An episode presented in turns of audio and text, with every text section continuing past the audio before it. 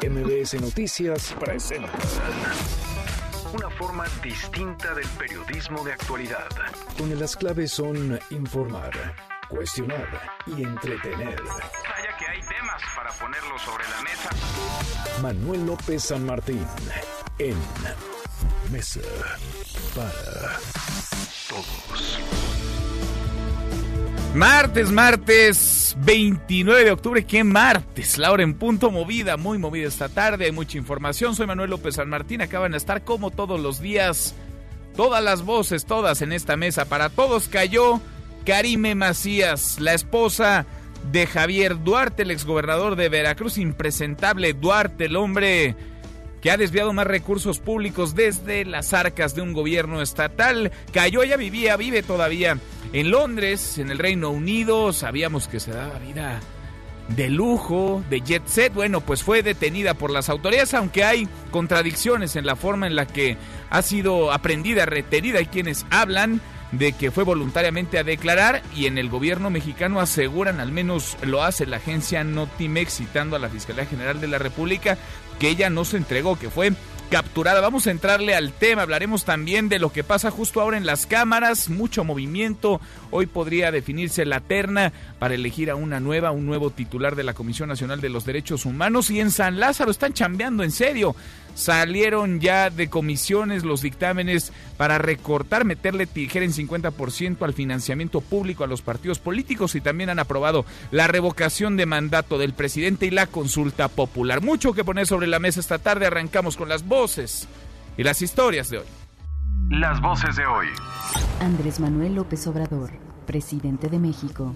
Lo más importante es el interés de la nación, de todos los mexicanos, no es el interés de un grupo. Es lo mismo que puede pasar en el caso de las líneas aéreas, pero poco a poco y con el diálogo se tiene que ir entendiendo. Ángel Ávila, dirigente nacional del PRD. Exigir a las autoridades que se especifique de manera inmediata si la señora Karime Macías fue detenida o se entregó a las autoridades en Inglaterra. Claudia Sheinbaum, jefa de gobierno de la Ciudad de México. Pues me parece muy buen trabajo ahí de la Fiscalía General y nosotros estamos ahí colaborando con Interpol y todo lo que se requiere para aquellos funcionarios que sabemos que han salido del país. Enrique Guerrero, director de la Cámara de Comercio, Servicios y Turismo en Pequeño. Esto nos habla de que las familias tienen una falta de, de liquidez o de, de, recursos económicos para gastar, más sin embargo si van a hacer el festejo. Son las voces de quienes hacen la noticia, los temas que están sobre la mesa y estas las imperdibles de hoy le entramos a la información. Cayó Karime Macías, autoridades del Reino Unido detuvieron a petición de México a la esposa del exgobernador de Veracruz, Javier Duarte. Se le acusa del desvío de más de 100 millones de pesos a través de empresas fantasma cuando era titular del DIF en el estado de Veracruz. En las próximas horas se va a definir si su proceso de extradición lo lleva en libertad o queda detenida. Pero Marco Antonio del Toro, el abogado de Karime Macías, ha informado que la esposa de Duarte acudió voluntariamente a declarar ante autoridades del Reino Unido tal como se lo solicitaron a través de una notificación la semana pasada por una orden de extradición en su contra. Karime Macías tiene una solicitud de asilo político en Inglaterra. Sin embargo, la agencia Notimex, citando a la Fiscalía General de la República, asegura que Karime Macías no se entregó, sino que fue capturada. Hoy en la mañanera, a propósito de impresentables, el presidente López Obrador dijo que no tiene información sobre una supuesta fuga de Carlos Romero de Champs, el ex líder petrolero. 26 años estuvo enquistado en ese sindicato. Escucha al presidente. Si hay una investigación o dos, lo que llaman carpetas de investigación en la Fiscalía General, pero que no hay orden de aprehensión o que se haya fugado o que esté enfermo, eso no. Digo, no tengo esa información. Es la Fiscalía la que está viendo este asunto, pero eh, lo que me han informado es que es una investigación que se está llevando a cabo.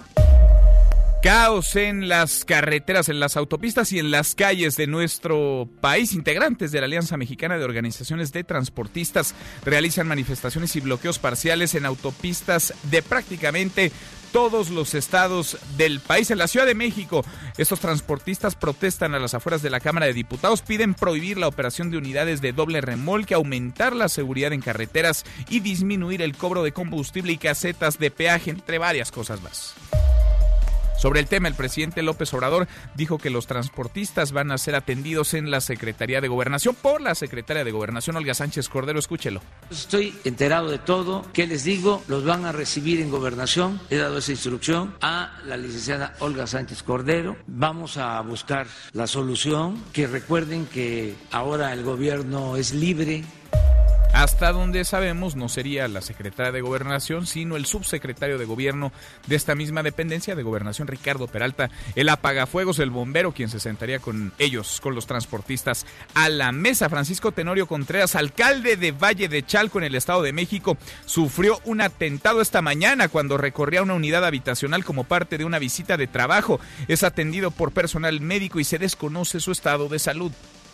La Comisión de Puntos Constitucionales de la Cámara de Diputados aprobó la propuesta de Morena para recortar en 50% el financiamiento público a los partidos políticos para meterle tijera al dinero público que recibe cada partido. También se aprobó la minuta para sacar adelante la revocación de mandato del presidente y la consulta popular. Se remitieron todas estas al Pleno. Y a propósito de temas legislativos, la Cámara de Diputados va a discutir hoy la minuta que reforma los artículos 108 y 111 de la Constitución para establecer un mecanismo jurídico con el que el presidente pueda ser procesado en caso de traición a la patria, corrupción o ilícitos delitos electorales. Día clave también en el Senado, las Comisiones Unidas de Derechos Humanos y Justicia tienen cita a las 3 de la tarde, nos lo adelantó ayer la presidenta de la Comisión de Derechos Humanos del Senado, Kenia López Rabadán, en esta mesa para todos. Se prevé que hoy están eligiendo ya una terna de entre los 56 aspirantes a convertirse en el nuevo titular de la Comisión Nacional de Derechos Humanos.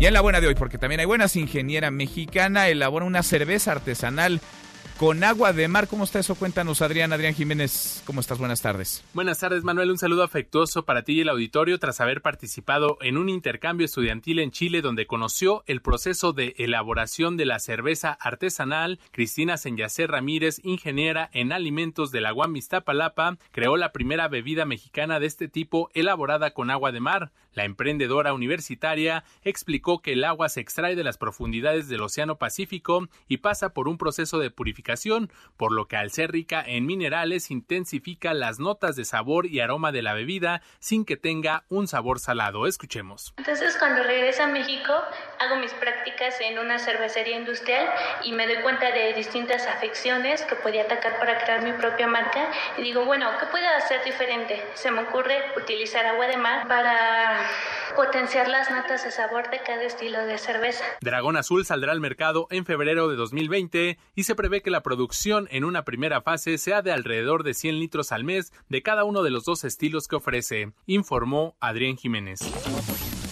Manuel López San Martín es el anfitrión de esta mesa para todos.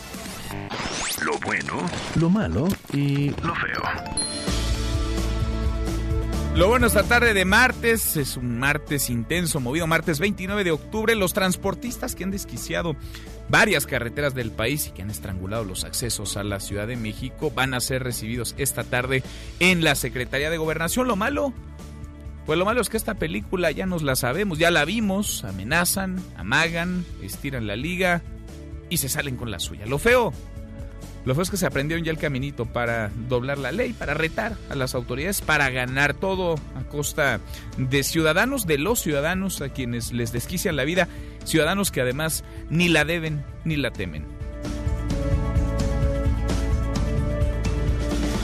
Vamos a platicar del tema y evidentemente nos vamos a detener en el caso más morboso, en el que acapara la atención hoy la detención de Karime Macías, la esposa del impresentable Javier Duarte. Karime Macías, el cerebro, dicen algunos, detrás del mega desfalco a las arcas del gobierno veracruzano. Duarte está detenido desde hace tiempo en una prisión, una cárcel en la Ciudad de México, en el reclusorio norte. Karime Macías vivía la vida alegre, campante, de lujo, en Londres, en uno de los barrios más caros de una de las ciudades más caras de todo el planeta, Londres, Inglaterra. Bueno, pues la detuvieron o se entregó. Ahí está la primera polémica. Por lo pronto cayó Karime Macías y hoy por hoy está retenida, está privada de la libertad. Vamos a ver qué transcurre en las siguientes horas, qué pasa con ella, pero está esta detención o esta entrega, está retenida. Karime Macías, ¿cómo interpreta lo que ha ocurrido en estas últimas horas en torno a la esposa de Javier Duarte? ¿Sería aplicación de la ley? ¿Una estrategia? De Duarte y de su esposa, de Karime Macías, es simulación o estamos en serio, estamos llegando al fin de la impunidad. Opine con el hashtag Mesa para Todos, abiertas ya nuestras vías de comunicación, el WhatsApp 5524-99125, viene el teléfono en cabina 5166-1025. Pausa, vamos arrancando esta mesa, la Mesa para Todos. Infórmate también vía Twitter, arroba M. López San Martín. Llámanos, teléfono en cabina 5166-1025. Este es su archivo muerto en Mesa para Todos. Fragmento de la película The Nightmare Before Christmas o El extraño mundo de Jack, dirigida por Henry Selick y producida por Tim Burton. Desde su estreno, se convierte en un referente de la cultura popular. 29 de octubre, 1993.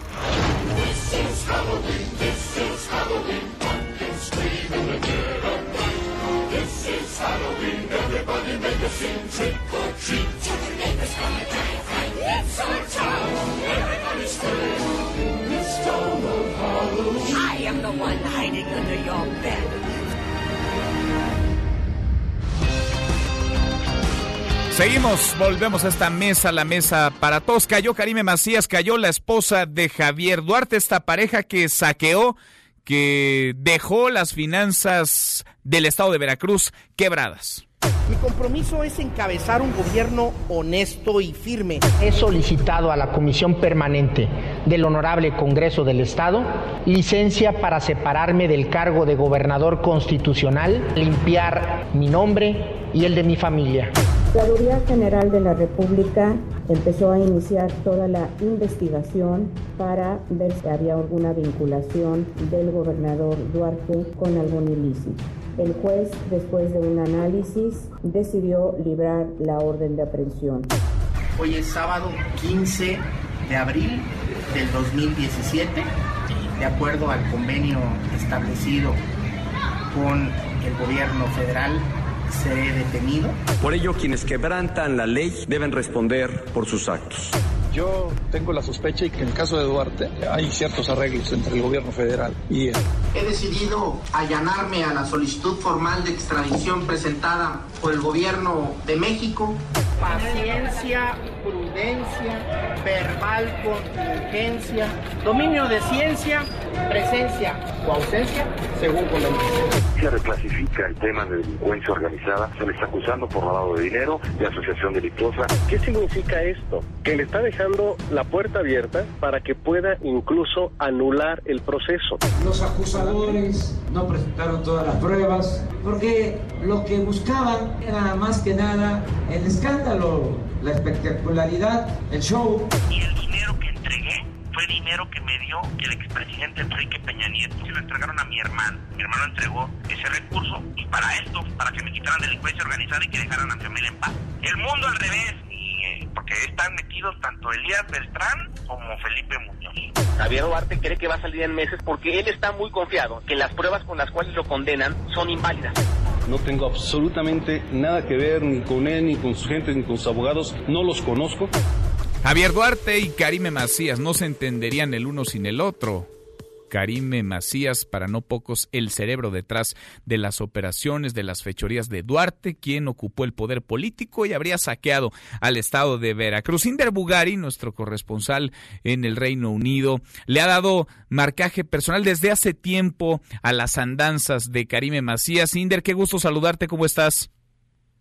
Hola Manuel, saludos México, Karime Macías, esposa del exgobernador de Veracruz, Javier Duarte, y quien ha vivido durante los últimos años en uno de los barrios más exclusivos de Londres, fue detenida por el gobierno británico, según información divulgada hasta ahora por el gobierno mexicano, fue capturada por la policía londinense con base a la orden de detención provisional en su contra con fines de extradición.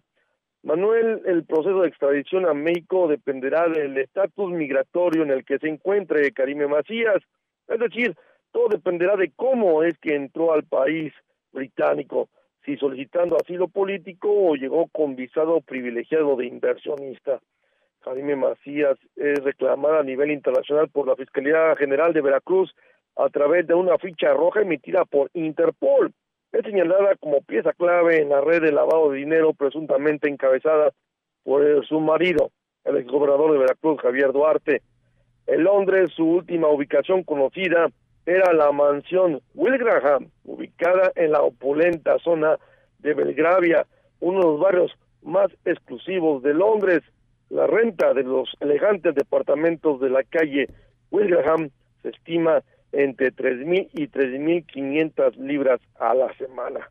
Manuel, hasta aquí mi reporte. La vida que se daba, el lujo con el que vivía Karime Macías, creo que ya están Inder fuera de toda sospecha, ¿no? La pregunta ahora es si se entregó o si la detuvieron y ahí las autoridades nos tendrán que aclarar en las próximas horas qué fue bien a bien lo que sucedió. Por lo pronto, Inder, ¿está dónde a esta hora Karime Macías? ¿Está en qué sitio y durante cuánto tiempo, horas, días se podría quedar ahí? Pues todo dependerá de lo que dicte el juez, si dicta una detención eh, permanente o si le da libertad eh, domiciliaria bajo un control específico. Estos datos seguirán saliendo en los próximos minutos de las horas conforme informe el, el gobierno mexicano quien lleva marcaje personal a este caso desde hace mucho tiempo. Pues hay que señalar que la residencia en la que vivía Karim Macías estaba muy cercana a donde reside o reside o donde se encuentra la embajada mexicana por las inmediaciones.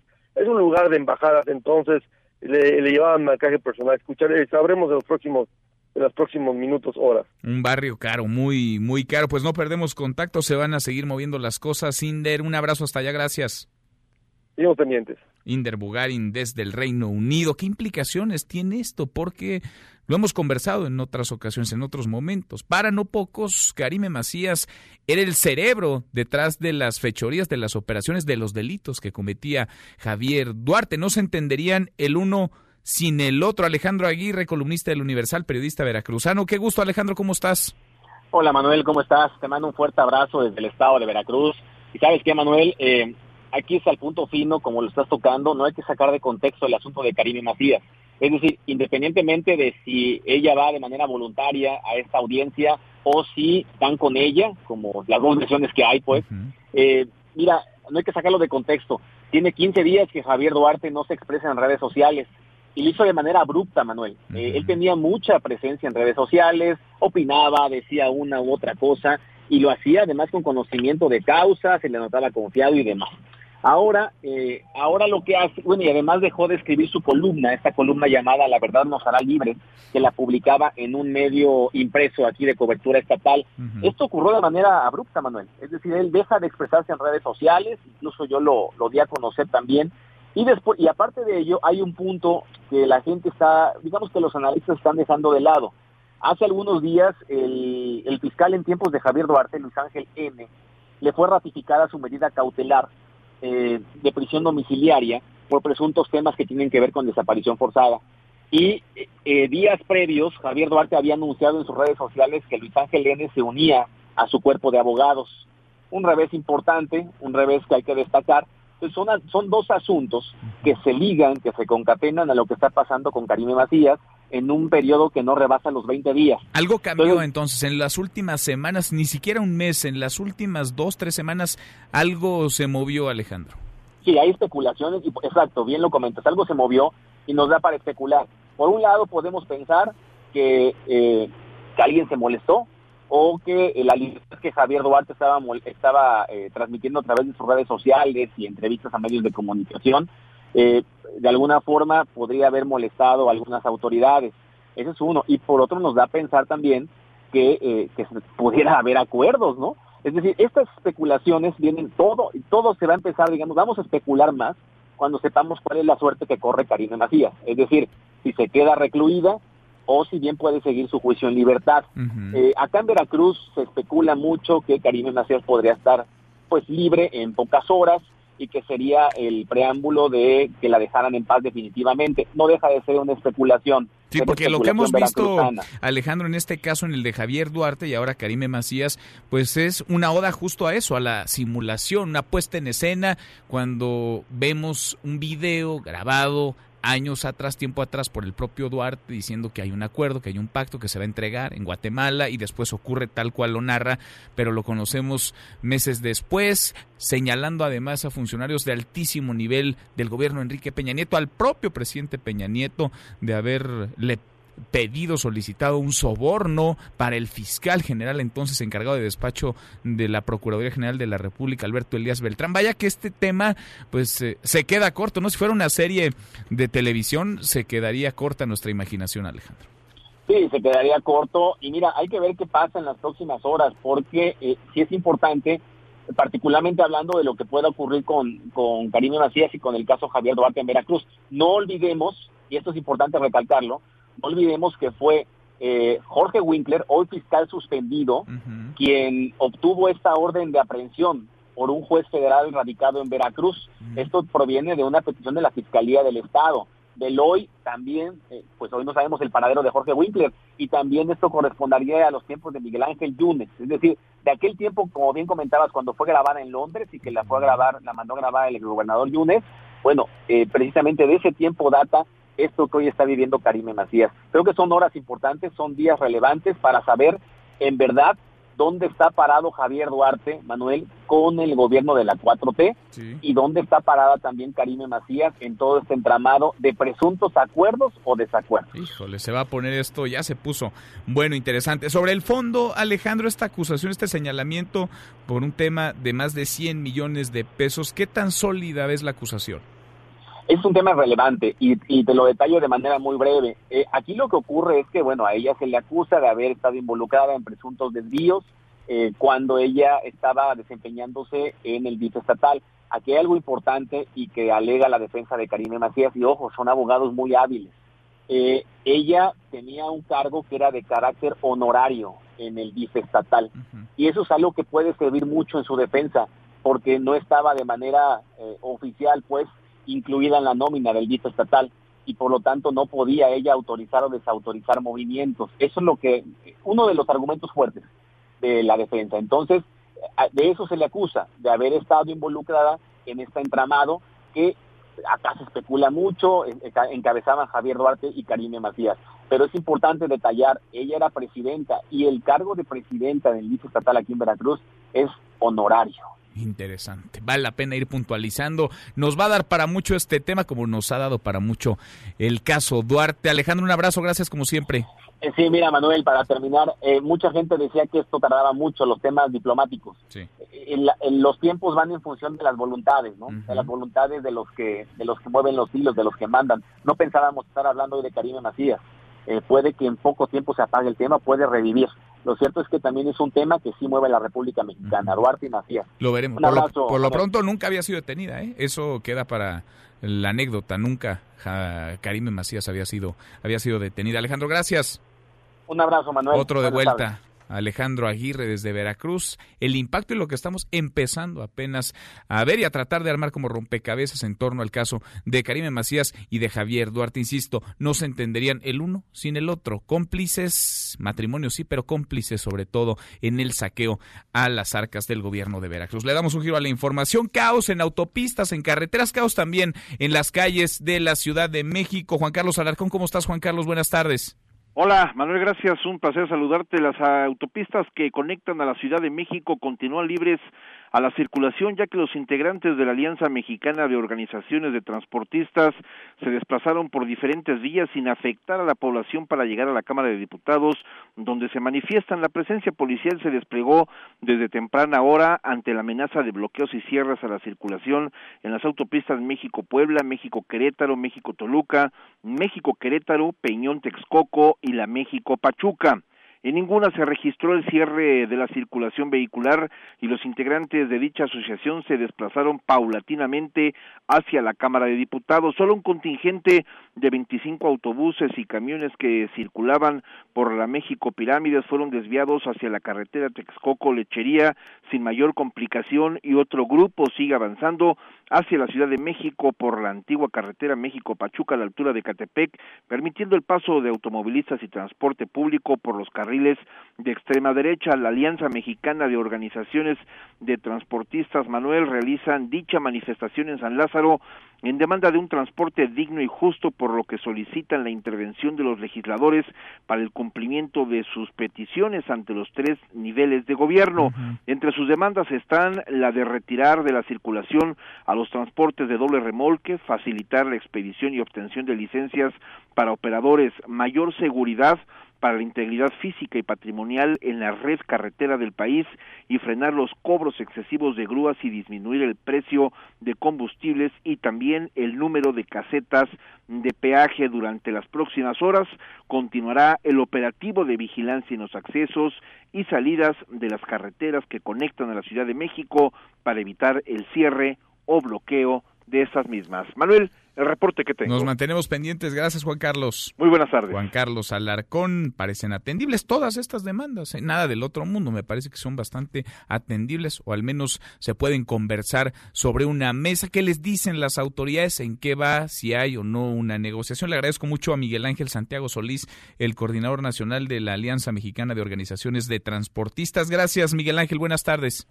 ¿Qué dice? Este, buenas tardes, Manuel. Gracias por platicar con nosotros. ¿Qué les dicen a ustedes eh, las autoridades? Porque, insisto, escuchando lo que ustedes están pidiendo, pues suena pues atendible, nada del otro mundo, no están pidiendo alguna concesión extraordinaria. ¿Qué les dicen las autoridades?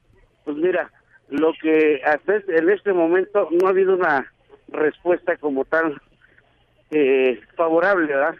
De las peticiones que estamos pidiendo. Pero hay mesa de diálogo al menos, hay una mesa de diálogo posible. Sí, hay una mesa de diálogo. Ya se hizo una el día de ayer. desafortunadamente, este, pues no ha habido una respuesta en la cuestión de lo del doble remolque. Se pretende darle para adelante y la verdad, pues sí, da tristeza que no le den la atención que se requiere al pequeño sector. A ver, el doble remolque que ustedes eh, lo llevan por un tema eh, comercial, de seguridad también que hay que decirlo, y aquí lo hemos platicado en otras ocasiones, eh, los dobles remolques son un peligro latente para quienes circulamos en una carretera, en una autopista. Hemos contado varios casos que han terminado en desgracia, pérdida de vidas de autobuses que van a exceso de velocidad y que son doble remolque, evidentemente es mucho más complicada la maniobra. ¿Con quién están ustedes sentados a la mesa? Este, mira, nos sentamos con Secretaría de Comunicaciones y Transportes, este, y pues eh, con personas de gobernación, pero pues solamente se han justificado las acciones que de lo que han de lo que hemos, de lo que han planteado, ¿verdad?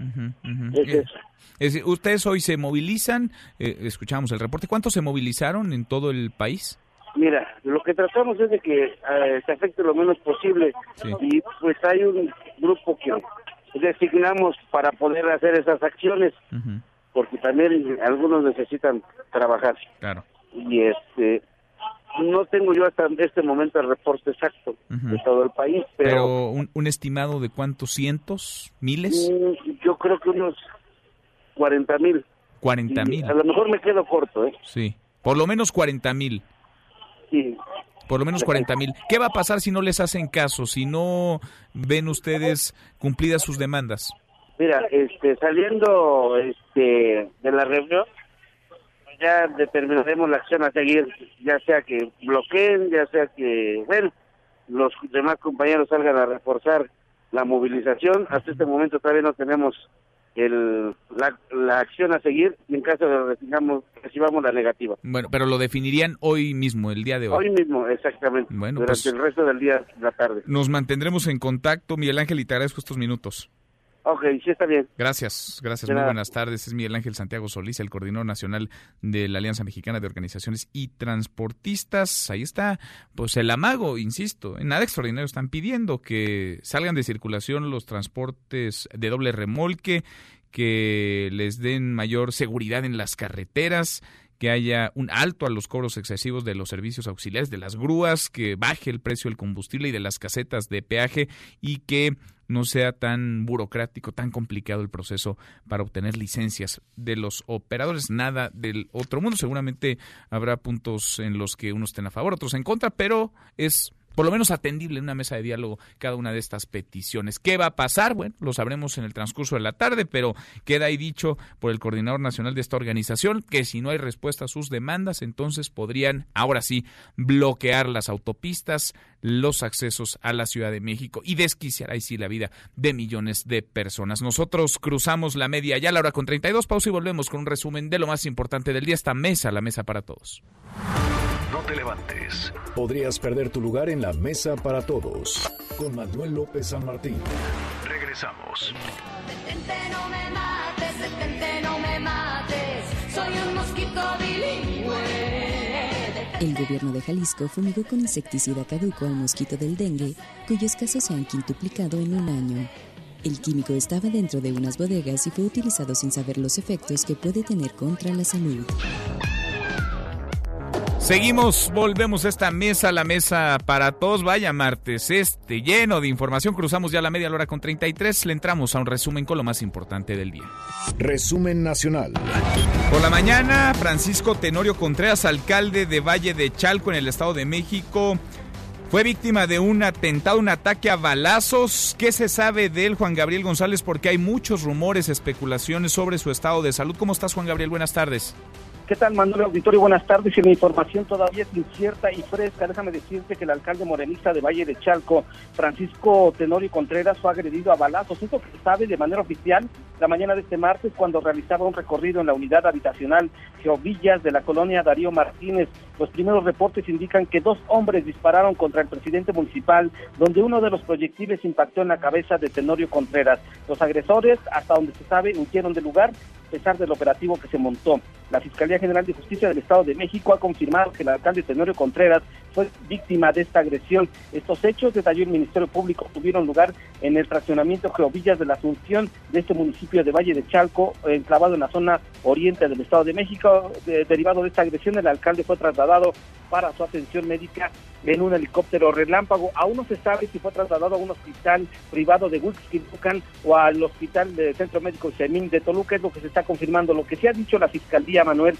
es el estado de salud del presidente municipal, Francisco Tenorio, es delicado, es grave, incluso ya en algunas versiones no confirmadas de manera oficial por la Fiscalía de Justicia, se indica que el presidente municipal ya habría fallecido derivado de las lesiones o la gravedad de pues, de, de, lo que tuvo, de las lesiones del presidente municipal. Sin embargo, esto tendrá que ser confirmado por la Fiscalía General de Justicia. Insistimos, toda la información que está emergiendo en este sentido solamente es eh, lo primero que tenemos de la Fiscalía, confirmado la agresión, pero no se sabe si todavía está en estado de salud grave o ya falleció el presidente pues, municipal. Eh, no perdamos contacto, Juan Gabriel, en cuanto haya noticias, novedades, con lo último sobre este atentado a balazos contra el alcalde, el presidente municipal de Valle de Chalco en el Estado de México. Volvemos contigo, gracias.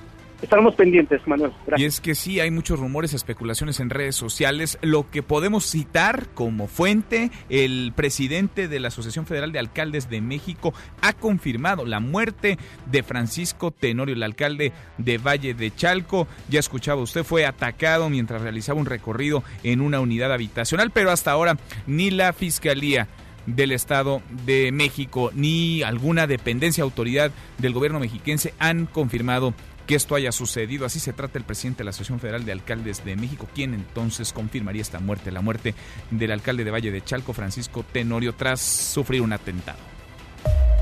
Otro tema, el presidente López Obrador admitió que sí, que debido a las fuertes lluvias se inundó el terreno, parte del terreno de la refinería en Dos Bocas, pero minimizó así el tema. Escuche. Por ejemplo, salieron unas notas hoy de que ayer o se inundó el terreno. Pues sí, es que se está haciendo el relleno del terreno. Es una empresa holandesa la que está llevando a cabo el trabajo del relleno del terreno. Y pues eh, es tierra, arena y agua. Y si llueve, pues todavía le falta altura. Están en proceso, faltan también la compactación del terreno, pero se va avanzando bastante. Bueno, entonces sí se inundó, pero ahí están las explicaciones, las justificaciones. Bueno, vamos a la Cámara de Diputados. Avanzan varias cosas entre eliminación del fuero, reducción de prerrogativas para los partidos políticos, revocación de mandato, consulta popular. Ahora sí se pusieron las pilas, Angélica. ¿Cómo estás, los diputados? Angélica Melín, muy buenas tardes. Hola, Manuel, muy buenas tardes. Con el gusto de saludarte y de saludar al auditorio. Mucha actividad en San Lázaro una serie de eh, pues decisiones que están en vías de tomarse y es que los diputados bueno pues tienen eh, eh, están alistando la discusión al menos en el pleno lo que se prevé que se discuta hoy es esta minuta, el dictamen correspondiente a la minuta que reforman los artículos 108 y 111 de la Constitución que tratan sobre el asunto del fuero para el presidente. Esto para que el primer mandatario pudiera ser procesado previa declaración de procedencia y sujeto también al proceso penal en los términos que marque la ley si es que comete los delitos, Manuel, de traición a la patria, hechos de corrupción, ilícitos electorales, delitos electorales o cualquiera de las conductas que eh, pues a las que se les aplica prisión preventiva oficiosa y que están eh, previstas en el artículo 19 constitucional. Ese es un tema que se prevé se trate eh, más tarde ya aquí en el Pleno de San Lázaro para aprobación. Otro tema que avanzó en comisiones y muy dividido, el de el recorte del 50% a los partidos políticos en los eh, dineros, los recursos públicos que se le otorga a los partidos políticos y se aprobó pues prácticamente por votación dividida en absoluto esta propuesta eh, presentada entre otros legisladores por la vicecoordinadora de Morena, Tatiana Cloutier, quien dijo que bueno, pues es necesario ya que se eh, aplique este recorte a los partidos, dijo la legisladora de Morena que eh, quizás no sea del 50%, eso depende de lo que pues traten aquí de negociar los legisladores para que esta reforma constitucional pueda pasar. Hay que señalar que si esta reforma constitucional no tiene la mayoría, votación de mayoría calificada, Manuel, al menos las dos terceras partes, pues no va a salir. Escuchemos lo que dijo la diputada Tatiana Cloutier. Eh, personalmente no estoy casada y nomás lo comparto de esta manera, no estoy casada con que sea un porcentaje u otro, yo creo que este es parte de lo que les tocará a ustedes discutir en la propia comisión, sin embargo creo fundamental que tenemos que entrar en un razonamiento distinto donde no puede ser que los partidos políticos pase lo que pase, siempre seguirán y estarán protegidos para seguir recibiendo más recursos. Creo que tenemos que tener una consideración fundamental el diputado Mario Delgado señaló que quienes voten en contra y quienes se pronunciaron en contra en esta comisión, que fueron incluso aliados de Morena, Manuel, el Partido del Trabajo votó contra la reducción de los recursos a los partidos políticos, incluso el Verde, el PRI, el PAN, el PRD, hasta Movimiento Ciudadano, todos estos bancadas en contra. Y bueno pues dijo el diputado Mario Delgado sí y este tema llega a la tribuna lo que podría eh, ocurrir la semana entrante. Bueno pues si no se aprueba esta reforma constitucional al menos que se vea en el tablero quién es el que no quiere que se le reduzca el dinero a los partidos. Parte de lo que ocurre aquí en San Lázaro. Bueno que no es poco. Vaya agenda cargadita hoy en San Lázaro. Gracias Angélica a ti, Manuel, hasta luego. Hasta muy pronto, buenas tardes. También en el Senado es día clave. Ayer nos lo adelantaba la presidenta de la Comisión de Derechos Humanos de esa Cámara del Senado de la República, Comisiones Unidas, la de Justicia y Derechos Humanos, tienen cita hoy a las 3 de la tarde. Se prevé que elijan la terna de entre los 56 aspirantes. Eran 57, uno declinó participar, 56 que aspiran a convertirse en titular de la Comisión Nacional de los Derechos Humanos. El exgobernador de Quintana Roo, Roberto Borge, tendrá una nueva audiencia el próximo jueves 7 de octubre. La Fiscalía Especializada en Combate a la Corrupción del Estado lo investiga por aprovechamiento ilícito del poder y desempeño irregular de la función pública. La audiencia será por videoconferencia, ya que Roberto Borges, huésped, está preso en un penal de Morelos. Bueno, y la Cancillería suspendió de manera temporal al cónsul de México en Las Vegas, a Víctor Alberto Barreras, hasta que se verifique la información sobre su arresto en mayo de 2011 por tener, haber tenido presuntamente relaciones sexuales con una menor de edad. Según la acusación, él tenía 24 años, ella 14 Barreras quedó libre tras pagar una fianza. Hasta aquí el resumen con lo más importante del día. Saludo, me da gusto hacerlo en la línea telefónica al subsecretario de Gobierno de la Secretaría de Gobernación, Ricardo Peralta. ¿Cómo está, subsecretario? Gracias, Ricardo. Buenas tardes.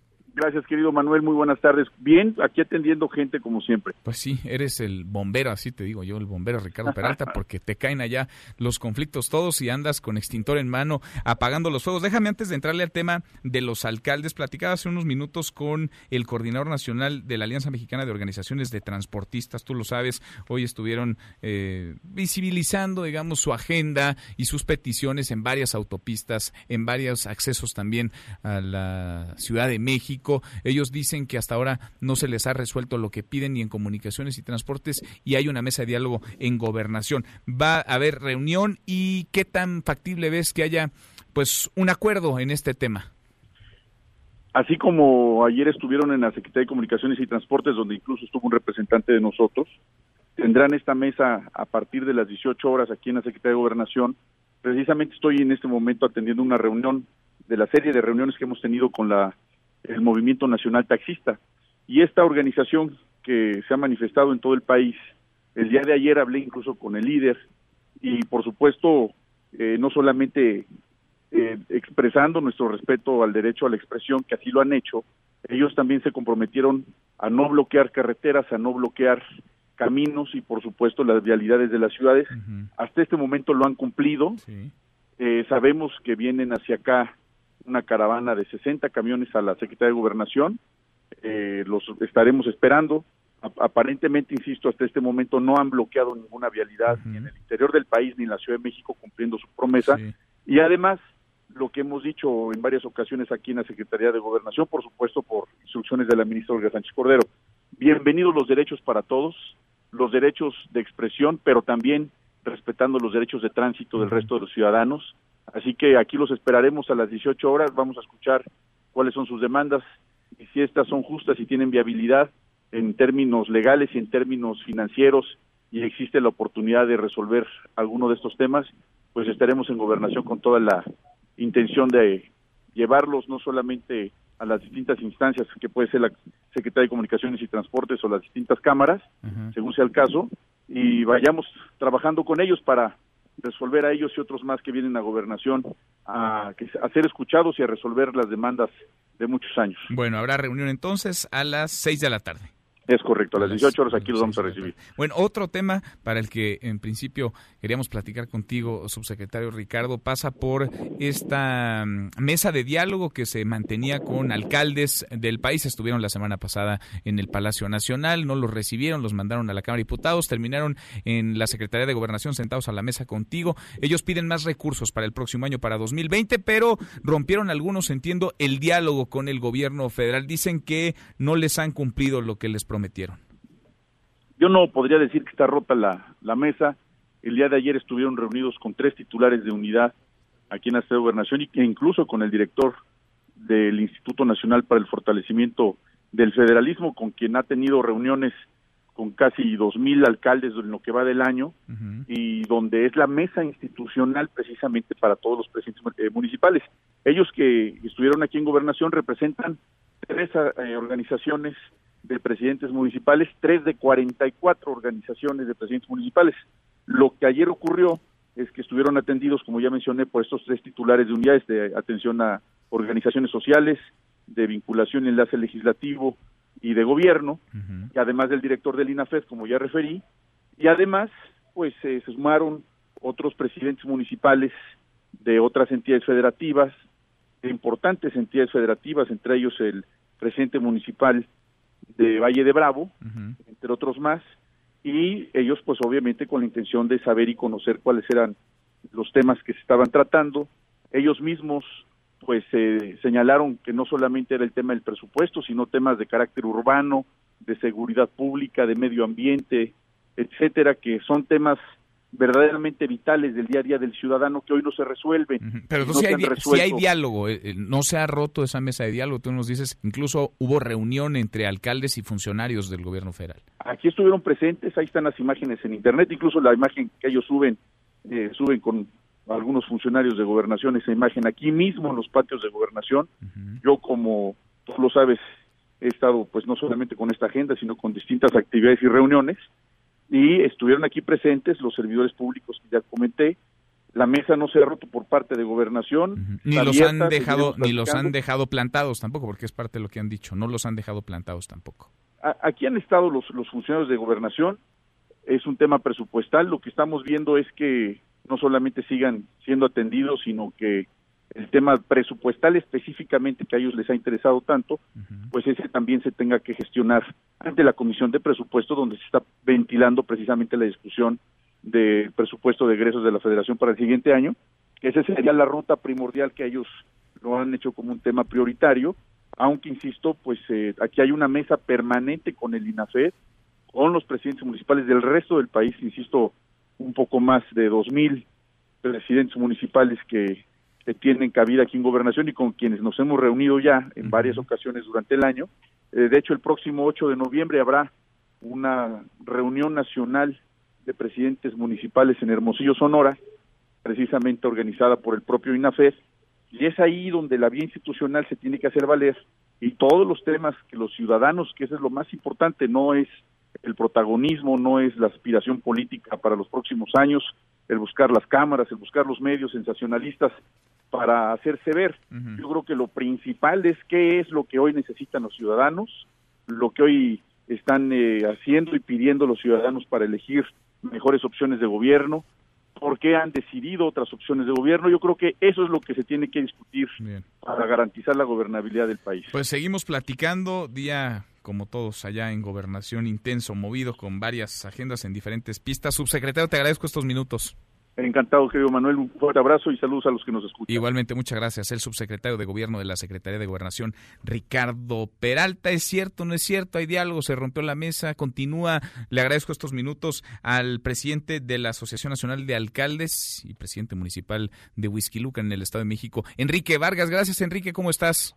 Manuel, ¿cómo estás? Muy buenas tardes a ti y a todo tu auditorio. Muy buenas tardes. Oye, antes de entrarle a este tema y que nos digas tú cómo la ves y qué sabes, en dónde están paradas las negociaciones o el diálogo, si es que lo hay, un apunte te quisiera pedir sobre este ataque al alcalde de Valle de Chalco, Francisco Tenorio Contreras, que fue hoy víctima de un atentado a balazos, a tiros, mientras realizaba un recorrido. A ver, eh, Manuel, la verdad es que lamentamos mucho esta situación de del alcalde de Valle de Chalco. Eh, de verdad que eh, no puede seguir pasando esto en nuestro país y obviamente eh, condenamos el, el, ataque. Bien, vamos a esperar la información oficial, aunque ya los rumores y las especulaciones se han echado a andar. Enrique, ¿hay o no hay diálogo con la Secretaría de Gobernación? Y si hay diálogo, ¿hay avance en el mismo? A ver, bueno, primero yo le quiero decir al subsecretario Peralta que nos ha atendido institucionalmente y lo ha hecho de manera muy amable. Lo quiero dejar muy en claro. las mesas que eh, tuvimos siempre nos atendió, siempre lo hizo de muy buena manera y que si quiere eh, por medio de gobernación que sigan estas mesas de diálogo, nosotros estamos de acuerdo en ello, porque la política se tiene que hacer de diálogo y los ciudadanos exigen un diálogo para poder sacar adelante los municipios. Lo que pasó ayer, que estábamos convocados para una mesa con funcionarios de la Secretaría de Hacienda, no llegaron. o sea, los dejaron plantados. Sí, no llegaron. Y fue, pues, obviamente, como no llegaron, pues, obviamente nosotros nos levantamos, eran dos horas y media, casi tres horas, en donde, pues, obviamente, si no llegaron los, los, los, los funcionarios de Hacienda, pues nos levantamos. Te quiero decir que yo, aparte de ser presidente de la ANAC, soy el coordinador nacional de alcaldes de Acción Nacional. Somos el único partido que tiene oficialmente un coordinador de alcaldes, que representamos a más de 400 municipios. Que hemos tenido eventos con la Secretaría de Gobernación, claro. Que hemos estado en contacto con el INAFED, claro. Pero el día de ayer no estaba el titular del INAFED con nosotros. Y están ahí en las redes del INAFED, en donde él no, él no estuvo el día de ayer con nosotros. ¿Y les dijeron por qué no llegaron los funcionarios de Hacienda? No, no tuvimos ninguna información, no lo, no lo, no los vimos. A mí me parece correcto lo que dice el subsecretario, que hay una mesa. Bueno, pues esperemos a que nos hable la Secretaría de Gobernación, que nos vuelva a decir qué día va a llegar la gente de Hacienda y, y, y, sentarnos. Como él bien dice, no nada más es el tema del presupuesto. Hay muchos temas en el país, de los municipios, eh, y obviamente los tenemos que ir sacando adelante. Tenemos que tener un diálogo permanente, que fue lo que nosotros le pedimos el primer día que nos sentamos con él. ¿No hay fecha para una nueva reunión, para una nueva mesa? No, no, no, no, tenemos fecha. Pero ustedes están abiertos a seguir el diálogo con gobernación, pero que se incorporen los funcionarios de Hacienda, que vayan pues a las reuniones. Así es, porque el día de ayer, el, el viernes, habíamos quedado que iba a llegar eh, ayer a la Secretaría de Gobernación, los funcionarios de Hacienda. El viernes les entregamos unos eh, documentos, oficios, en donde eh, quedamos muy claro y se hizo público cuáles eran los puntos que íbamos a ver con la gente de la Secretaría de Hacienda. Bienvenido el diálogo, sí, pero que lleguen los funcionarios. Sí, para poder platicar, ¿no? Porque si no, pues con quién... Enrique, te agradezco mucho estos minutos. Sigamos, sigamos platicando, porque sí, de aquí a que termine el año este tema, el presupuestal, y como dices, no solamente es el presupuestal, son otros, van a seguir dando de qué hablar. Gracias, como siempre. Gracias. Gracias, muy buenas tardes. El presidente de la Asociación Nacional de Alcaldes, Enrique Vargas. Pausa, volvemos. Hay más en esta mesa, la mesa para todos. En esta mesa nos importa tu opinión. WhatsApp 5524991025. Hashtag Mesa para Todos.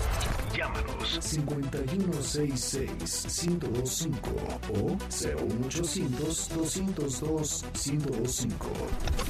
Mesa para Todos con Manuel López San Martín. Aquí todos tienen un lugar. Más información y análisis en Mesa para Todos con Manuel López San Martín. Los numeritos del día. Citlali Sáenz, qué gusto Citlali, ¿cómo estás? Buenas tardes. Hola Manuel, buenas tardes a ti, buenas tardes también a nuestros amigos del auditorio. Están perdiendo los principales indicadores en los Estados Unidos. El Dow Jones Industrial retrocede 0.03%, pierde el indicador tecnológico Nasdaq 0.61% y se desmarca el S&P BMW de la Bolsa Mexicana de Valores de esta tendencia negativa. Está ganando 0.29% en este momento de la jornada. Se ubica en 43.893.65 unidades. En el mercado cambiario, el dólar en ventanilla de banco se compra en 18 pesos con 56 centavos, se vende en 19 pesos con 40, el euro se compra en 21 pesos con 22 y a la venta se ubica en 21 pesos con 25 centavos. Manuel, mi reporte al auditorio. Gracias, muchas gracias, Itlali. Muy buenas tardes. Buenas tardes. Economía y finanzas con Eduardo Torreblanca. Lalo, qué gusto saludarte, ¿cómo estás? Igualmente, Manuel, gusto saludarte y saludar al público. Lalo, frenar la pérdida del grado de inversión en Pemex ante las cifras que no son nada buenas, todo lo contrario, apenas ayer platicábamos, Pemex va de mal en peor, siete veces, siete veces aumentó sus pérdidas del último trimestre con respecto al mismo Sí, periodo hombre. del año pasado. ¿Cómo hacerle? Porque pues sí, los deseos ahí están, pero ¿cómo le hacen, Lalo, para Sí, que esto sí. sea posible? Fíjate que ayer mismo hablábamos de la posibilidad de que el tercer trimestre del año tuviera un resultado de signo negativo. Mañana se da a conocer en información oportuna por parte del Banco de México ese dato que eh, Jonathan Heath ya por la tarde explicó algunos medios de comunicación que era muy probable que hubiera un signo negativo. Finalmente, en descargo del gobierno federal habría que decir que un signo negativo en el Producto Interno Bruto no habla en automático de una crisis económica, simplemente de un atorón del que se puede salir cuando hay la aplicación de políticas públicas inteligentes e intencionadas precisamente en generar actividad económica y espero que eso lo haga el actual gobierno que sabe hacer, que ya lo ha declarado, que sabe que esa es la fórmula. Una cosa es que lo sepa y otra cosa es que haya voluntad política para ejercerlo. Pero eh, después viene otro problema. Ayer se dio a conocer el resultado trimestral de petróleos mexicanos y viene algunas partes buenas, permiten hablar de un trabajo eficiente, otras, la mayor parte de ellas malas, porque hablan de pérdidas económicas superiores a los 176 mil millones de pesos en nueve meses una pérdida, como tú dices, siete veces superior o prácticamente siete veces superior a lo que ya se vivió en el mismo periodo del año anterior. Eh, hay es un reto muy importante porque las calificadoras están pendientes con lupa y creo que no tardarán mucho tiempo en que se venga la segunda quita del grado de inversión con lo que Pemex ya estaría enfrentando una circunstancia más adversa a la que hoy se presenta. Y ojalá que eso no suceda porque vendrían bajas en CFE, vendrían bajas en empresas privadas, por supuesto, y también una, una disminución del grado de inversión de la deuda soberana. Que se te haga la boca, chicharrón, pero ahí está la realidad, y ahí están los datos, y ahí están las cifras, y no son las tuyas, son las que hay, pues son, las, que hay que, navegar. Así es. ¿Lalo, tenemos postre?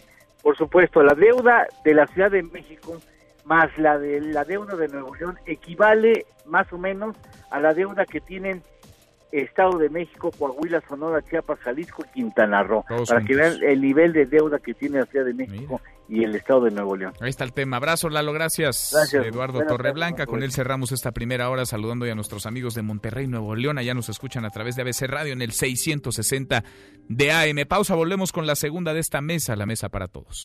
Información para el nuevo milenio. Mesa para todos con Manuel López San Martín. Regresamos. El 29 de octubre de 1946 nació Peter Green, guitarrista del grupo Fleetwood Mac. Solo duró tres años dentro de la banda que él mismo fundó, debido a los problemas de esquizofrenia agravados por la gran cantidad de LSD que consumió a finales de la década de los 60.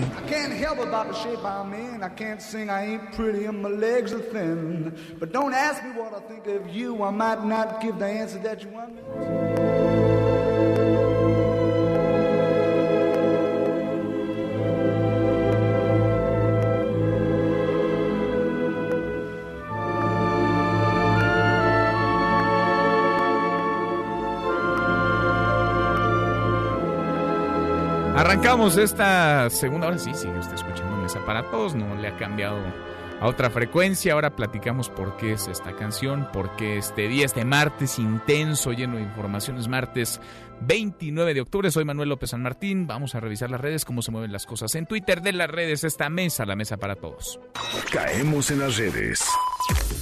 Bueno, se mueve el hashtag Karime Macías, la esposa de Javier Duarte, el impresentable exgobernador de Veracruz, que fue detenida o se entregó, no lo sabemos bien a bien, porque hay rumores y especulaciones en torno a su captura. Karime Macías, sin la cual muchos no entenderían el desfalco millonario a las arcas del gobierno de Veracruz. Vaya, son parejas, sí, matrimonio, pero sobre todo cómplices, Duarte y Macías, Karime Macías que se daba la gran vida en Londres, en una zona de altísima plusvalía, en una zona de mucho lujo, en de de por sí ciudad muy cara, Londres, Inglaterra. Veremos en las próximas horas, en los siguientes minutos, si se aclara el panorama y si sabemos si Karime Macías se entregó, si la detuvieron, porque una cosa dice la Fiscalía General de la República y otra el abogado de la familia Duarte Macías, Marco Antonio del Toro. Es un tema este que trae por delante aún mucho, lo vamos a ir conversando como lo hemos hecho desde hace un buen rato ya en esta mesa para todos. Se mueve además el hashtag Valle de Chalco y es que el alcalde Francisco Tenorio Contreras fue víctima esta mañana de un atentado, un ataque a balazos cuando realizaba un recorrido en una unidad habitacional. La Fiscalía del Estado inició ya una investigación de este caso. En este asunto también hay muchos rumores, hay muchas especulaciones. Hay quienes han señalado, sí, el estado de salud grave, delicado del alcalde, y hay quienes incluso han confirmado su muerte, el deceso. Un tema sobre el cual, insisto, tenemos que esperar la versión oficial, pero estos vacíos de información que suelen dejar las autoridades se van llenando con rumores, se van llenando con especulaciones. Hashtag transportistas. Platicamos hace unos minutos en esta mesa para todos con el subsecretario de Gobierno de la Secretaría de Gobernación, Ricardo Peralta. Nos confirmaba a las seis de la tarde hay reunión con integrantes de la Asociación Mexicana de Organización de Transportistas que están exigiendo disminuir el costo de los combustibles, también bajarle a las casetas de peaje, prohibir la operación de dobles remolques, más seguridad en las carreteras. También platicábamos con quien coordina esta asociación, con Miguel Ángel Santiago, nos decía, sí, hay reunión a las seis, pero si no hay acuerdo, pues adiós esto de no obstruir la vía pública y de no realizar bloqueos. Si no hay acuerdo, entonces en serio, saldremos decenas de miles de transportistas a las autopistas, a las casetas, a las calles. Se mueve además el hashtag Tequisquiapan de no creerse esto, ¿eh? que circuló ayer en redes sociales, de acuerdo con el diario Plaza de Armas, un diario del estado de Querétaro. Raúl Orihuela, exalcalde de Tequisquiapan, se casó con su nuera. Sí, se casó con quien fuera esposa de su hijo, con Valeria Hassen, tres años después de la muerte de su propio hijo. La pareja habría contraído matrimonio el pasado 18 de octubre en las playas de Quintana Roo. Y por último, el hashtag Serie Mundial. Hoy se reanuda la Serie Mundial. 3-2 van ganando los Astros y hoy... Pues hoy podría definirse esto, hoy podrían llegar al cuarto partido y coronarse, llevarse la Serie Mundial o se podría poner más interesante aún, empatarse 3 a 3 la serie, los Nationals ganando de visita otra vez como lo hicieron en los primeros dos juegos y llevando esto al límite, al séptimo juego de eso y más vamos a platicar con Nicolás Romay. Deportes con Nicolás Romay. Querido Nico, qué gusto saludarte, ¿cómo estás? ¿Cómo te va, Manuel? El gusto es todo mío y sobre todo porque hoy sí podemos hablar de béisbol. Hoy, Hoy no sí. le preguntaste al presidente. No, hoy el presidente no habló de béisbol, pero espérate a mañana, porque hoy, hoy en la mañanera no dio el parte del juego del día anterior, porque ayer no hubo partido, pero mañana espérate con el Ah, resumen. ¿eh? que te O tiene sea, listo en la mañanera. No hay previas, hay post. No, hay post, sí. Ok, ok. Hay post. Hay análisis fino, el detalle, la estrategia, la narración, pues para quien se lo haya perdido. Pues, eh, te voy a decir lo que sea, ¿eh? Lo que sea de cada quien, el presidente de béisbol sabe mucho, ¿eh? sabe, sí, sí, sí, sí. Ay, sí, se ve que, que le gusta y que le apasiona, así que mañana también estaremos pendientes. Pero bueno, hoy, como bien de, dice, se puede definir ya la Serie Mundial, que sido una Serie Mundial de locos, eh, Manuel, porque empezaron ganando los nacionales de Washington en Houston, 2 por 0. Después fueron a Washington y Houston ganó los tres partidos y puso la serie 3 por 0. O sea, todos han ganado de visitantes. O sea, la tendencia marcaría que hoy ganarán los nacionales de Washington, ¿no? que ganarán en Houston. Pero bueno, vamos a ver si Houston ya aprovecha la localía y en su casa puede ganar el partido y así llevarse la Serie Mundial. Oye, pero ¿cómo se ha puesto, no, Nico? De, Espectacular. a ver, cuando empezó decíamos, no, pues ya, a ver, ganan los Nationals, los dos en Houston, pues pan comido, de regreso a Washington, se van a llevar la serie en cuatro juegos y listo. Se volteó esto, pero ¿de qué manera? Totalmente, ¿no? Radicalmente. Y hoy la verdad es que hay mucha expectativa y mucho morbo por lo que pueda llegar a pasar en el partido que empieza a las 6 con 15 minutos, me parece, hora de México. Y que pendientes con el juego de la Serie Mundial. Mañana platicamos seguramente ya con campeón o no. Todo listo para el juego 7. ¿Tú a quién le vas, Nico? ¿Acá quién crees que va a ganar? Yo creo que va a ganar los Astros de Houston hoy. muy bien. Hoy. Sí, que, O que sea, hoy ganan se los- acaba, hoy se acaba. Se aca- hoy, se, hoy se acaba, yo Muy creo. bien. Pero bueno, Manuel, eh, hay jornada doble en el fútbol mexicano, ¿eh? Nos estamos acercando ya a la liguilla, quedan Es que de- cuatro fechas. descansa mi Necaxa, entonces... Ah, entonces no te importa. No te creas que me importa tanto, pero bueno, adelante. San Luis América hoy a puerta cerrada, un partido que representa mucho porque está castigado el estadio de San Luis, así que América visita a San Luis a puerta cerrada a las 7 de la noche. Santos hace lo propio contra Querétaro también a las 7 de la noche. Veracruz contra Puebla, 7 de la noche. Este partido que no sirve de absolutamente nada. Veracruz contra Puebla, ya dos equipos que ¿Cómo están no? Es el rompequinielas. ¿Va a ganar ya el Veracruz o no? Pues los momios ya de- están igual, ¿eh? Para la victoria de Ah, Veracruz y la victoria de Puebla, ¿eh? Entonces ya por probabilidad puede pasar cualquier cosa con el Veracruz contra, contra Puebla. Y a las 9 de la noche Pumas contra Atlas. Es la jornada que inicia el día de hoy, pero tenemos fútbol también miércoles y...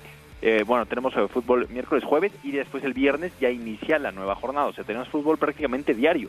Diario fútbol. Qué bueno, ¿no? Diario. Sí, la verdad es que sí, televisivamente y comercialmente, la verdad es que pinta bastante, bastante bien. Eh, y Manuel, también el día de hoy tenemos Dorados contra Atlante. Eh, ¿Por qué lo menciono? A pesar de que es un partido de Liga de Ascenso, es el partido que no se pudo jugar hace 15 días por los balazos, por las Mm. balaceras en Sinaloa.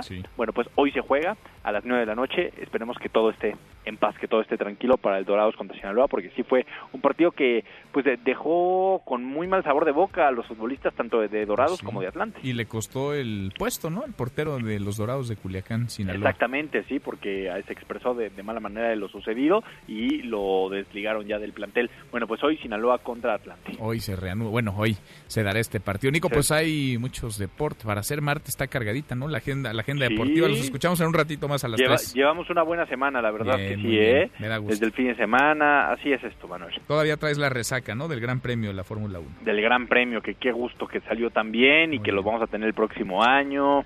La verdad es que estamos contentos en ese sentido, ahora con béisbol de grandes ligas. Ayer NFL, el partido del lunes por la noche, caray, increíble lo que pasó con los Delfines de Miami. Iban ganando, tenían prácticamente todo listo y los Steelers se llevan la victoria volteando un 14 a 0, terminan ganando el partido. Así que los Delfines de Miami nada más ilusionaron a sus aficionados. Total que ni Miami ni los Delfines de Miami ganan en la NFL ni el Veracruz, ni Ni el los Veracruz. Tiburones Rojos del Veracruz en la Liga MX. Nico, en un ratito los escuchamos. A las 3 los esperamos, marca claro por MBS Radio. Abrazo, gracias. Nicolás Roma y con los deportes. Pausa antes, una vuelta por el mundo de la mano de mi tocayo Manuel Marín y volvemos hoy más en esta mesa, la mesa para todos. Internacional. La Unión Europea aceptó aplazar hasta el 31 de enero de 2020 la salida del Reino Unido. Esa es la tercera ocasión en la que se aplaza el Brexit. La Unión Europea pidió a los legisladores ingleses aprovechar el tiempo y no solicitar más prórrogas. Autoridades de Estados Unidos no han podido apagar los incendios que afectan a California, principalmente en Los Ángeles. Los fuertes vientos hacen imposible el trabajo de cientos de bomberos. Hasta el momento, ocho casas han sido consumidas por el fuego. Tu opinión cuenta y a nosotros nos interesa. Llámanos del interior de la República al 01800-202-1025. Síguenos en Twitter, arroba M. López San Martín. Hashtag Mesa para Todos. En Mesa para Todos, Ezra Shabot.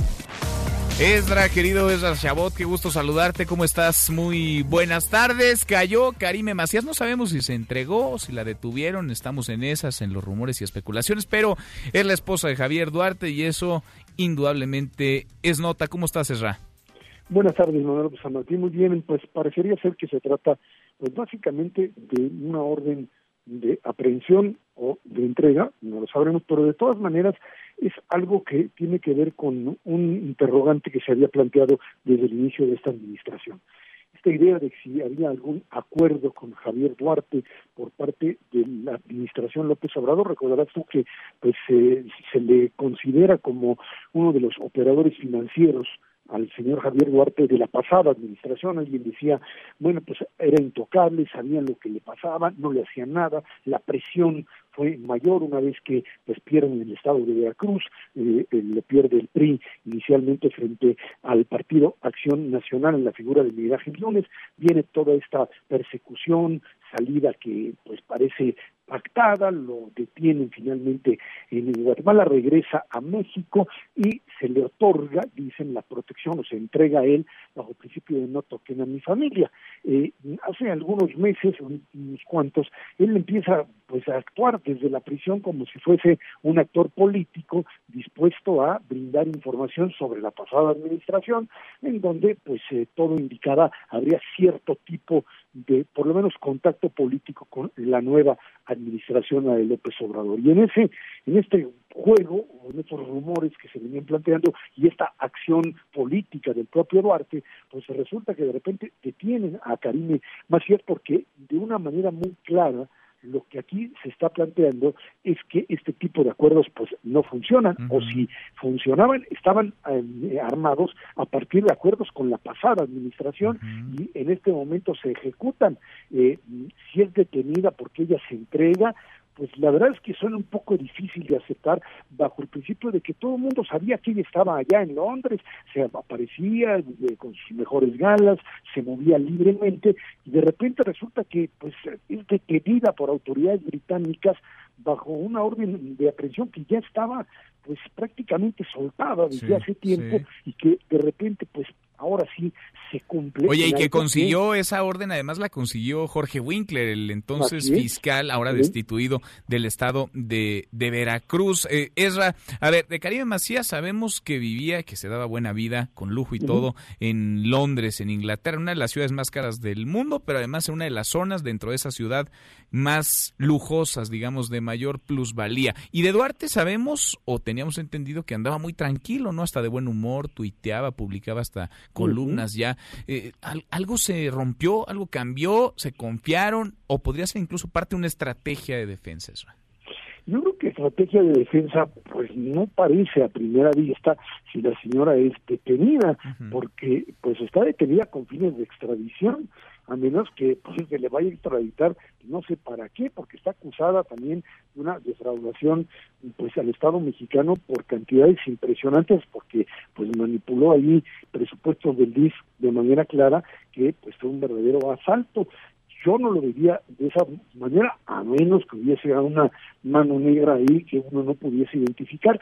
Por el contrario, parecería ser que se trata de un mensaje muy claro, como lo ha lanzado esta administración desde el principio, de que a ciertos personajes de la administración Peña Nieto, pues se les va a juzgar independientemente de lo que se haya acordado previamente. Y hay que recordar que finalmente Javier Duarte con el arma con la que él se defendía todo el tiempo, pues era esta la de haber sido uno de los principales financieros de las campañas políticas priistas, incluyendo la de propio Peña Nieto. Ahí está eh, este este tipo de eh, digamos defensas que hoy eh, se dice pues es que también el propio Javier Duarte podría haber participado en la campaña electoral de la actual administración. No se tienen pruebas al respecto es parte del digamos del rumor. Lo cierto es que atrapar a Karime Macías o que se haya entregado no existiría alguna razón lógica. A lo único que nos lleva es a la idea de que si la traen a México, el acuerdo, y ese es el hecho real, más allá de, de interpretaciones, el hecho real es que el acuerdo previo de no tocar a la familia, que era lo que finalmente se pactó entre el propio Duarte para que se entregara y las autoridades entonces al mando del presidente Peña Nieto, pues se rompe y la señora viene de regreso al país a ser juzgada en donde pues difícilmente uno podría prever una libertad para el propio Duarte y que la señora entrara en prisión, algo que hoy parecería totalmente absurdo. Estas son las jugadas en donde, bueno, pues sí, Winkler ya no está, pero el papel que hizo le sirve ahora a esta administración para otra vez decir que no hay ahí tolerancia con la corrupción. Pues lo veremos. Por lo pronto esto se puso bueno ya, Esra. Vamos platicándolo en el camino. Javier Duarte, Karime Macías, uña y mugre matrimonio, sí, pero sobre todo cómplices de vuelta a escena. Gracias, Esra. Gracias a ustedes. Buenas tardes. Buenas tardes. En Mesa para Todos, Diana Bernal. Diana, qué gusto saludarte, asesora constitucional experta en derecho fiscal y en defensa de contribuyentes. Le hemos ido tomando el pulso a la ley de ingresos, a la miscelánea fiscal, una cosa dicen los diputados, luego le meten mano los senadores y en el camino nos hacemos pelotas. Diana, ayúdanos a entender en qué vamos, cómo te va, muy buenas Manuel, tardes. ¿cómo estás? Qué gusto en saludarte, pues la verdad hay sorpresas e incógnitas, porque como tú sabes, en una sesión de aproximadamente 17 horas que llevaron a cabo los senadores el pasado jueves 24 y que terminaron en la madrugada, pues lograron la multiplicación de los panes porque por un lado suprimieron el derecho de agua al sector agrícola, lo cual considero muy conveniente, y también quitaron esta posibilidad de regularizar los vehículos internados de manera ilegal, comúnmente denominados autos chocolate.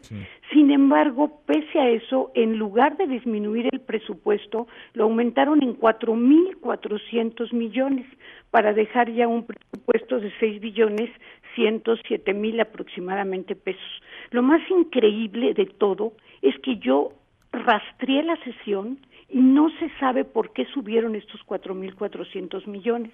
Fíjate que lo subieron en un concepto que se llama aprovechamientos. Los aprovechamientos son ingresos del Estado no tributarios por otras funciones de derecho público, como cobro de multas, recargos, empréstitos. Pero aquí casi la totalidad del ingreso lo pusieron en una partida muy transparente que se llama otros. Por otros se espera recibir aproximadamente 95 mil millones el año que entra. Y como ¿Así- esta así? partida no ¿Otros? está etiquetada, otros. Así nada más. Otros. Mm, mira, Eh, vas a la ley de ingresos, ves el rubro aprovechamientos. Bueno, lo increíble es que en la sesión de la Cámara de Senadores, que digo que le estuve rastreando, la senadora que modificó la carátula de la ley de ingresos es la senadora Rocío Abreu. Sin embargo, en ningún momento dijo que se incrementaba en 4.400 millones, que se incrementaban aprovechamientos y que se incrementaban en el rubro otros. Sí te quiero comentar que la propia Auditoría Superior de la Federación en otros años ha criticado esta partida por su falta de transparencia incluso la ha observado y dice que probablemente sus ingresos correspondan pues a venta de bienes del dominio público, liquidación de algunos activos del gobierno federal. Pero lo que es increíble es que cuánto se ha evolucionado en este país por la transparencia, cuánto hemos luchado por la transparencia y de repente, como te digo, de la noche a la mañana aparecen 4.400 millones más que no sabemos de dónde van a venir. Pues han de ser magos. Pues, es como la multiplicación de los panes. Qué cosa, vaya truco este de magia. Ahora, ¿qué se hace en estos casos? Porque la cobija, pues, eh, es de cierto tamaño y por más que la jale no va a alcanzar para todo, Diana. No, eso ya vamos a darle, bueno, vamos a dar la discusión, hablo como México, que tiene que dar la discusión del presupuesto de egresos. El presupuesto de egresos, como tú sabes, tiene serios problemas por todos los recursos que se están llevando hacia Pemex y en cambio se está mejorando el régimen fiscal de Pemex, o sea, se le están quitando bastantes imposiciones y tributos y en cambio los contribuyentes vamos a tener que pagar, Manuel, para el próximo año vamos a tener que pagar la bonita suma de 200 mil millones de pesos más. En una economía que se cree que va a crecer en 2%, aunque muchos analistas no le dan ni uno, este año los contribuyentes pagamos 3 billones 300 mil millones y para el año que entra tendremos que pagar 3 billones 500 mil millones.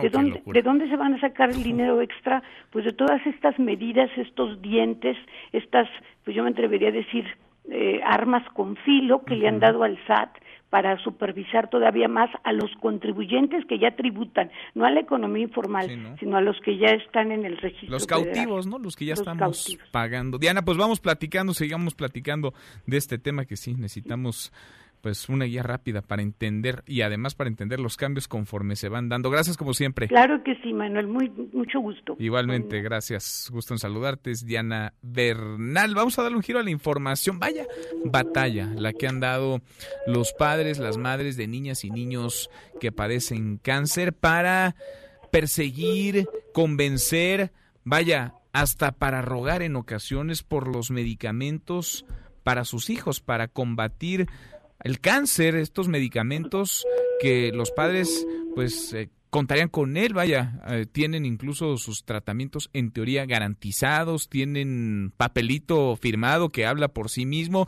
pero se han tenido que manifestar, han tenido que alzar la voz, han tenido que ir a convencer a legisladores y también a funcionarios del gobierno federal para que esto sea verdad, sea realidad. En esta andan Israel, Israel Rivas Bastidas, padre de Dana, niña con cáncer. Hemos platicado Israel en otras ocasiones y siempre te agradezco que lo hagas, que platiques con esta mesa para todos. ¿Cómo estás? Manuel, muy buenas tardes, ¿cómo estás? Gusto saludarte. Bien, muchas gracias. Pues eh, aquí estamos otra vez en el mismo tema que debe ser más que angustiante para ustedes. ¿En dónde estamos parados? ¿Hay o no hay certeza sobre los medicamentos, los tratamientos para combatir el cáncer? Mira, Manuel, te comento, eh, sí tenemos esta, esta, esta complicación, pero más que todo lo que nos atañe hoy es precisamente el tema de la desaparición del seguro popular. Eso es lo que nos está, digamos, de una u otra forma, hablando coloquialmente, poniendo los, los, los, los nervios pues muy alterados. Porque ustedes tendrían, digamos, garantizado el medicamento porque son eh, o, estarían, digamos, adscritos a este seguro popular, pero ya mataron al seguro popular y entonces, ¿qué va a pasar?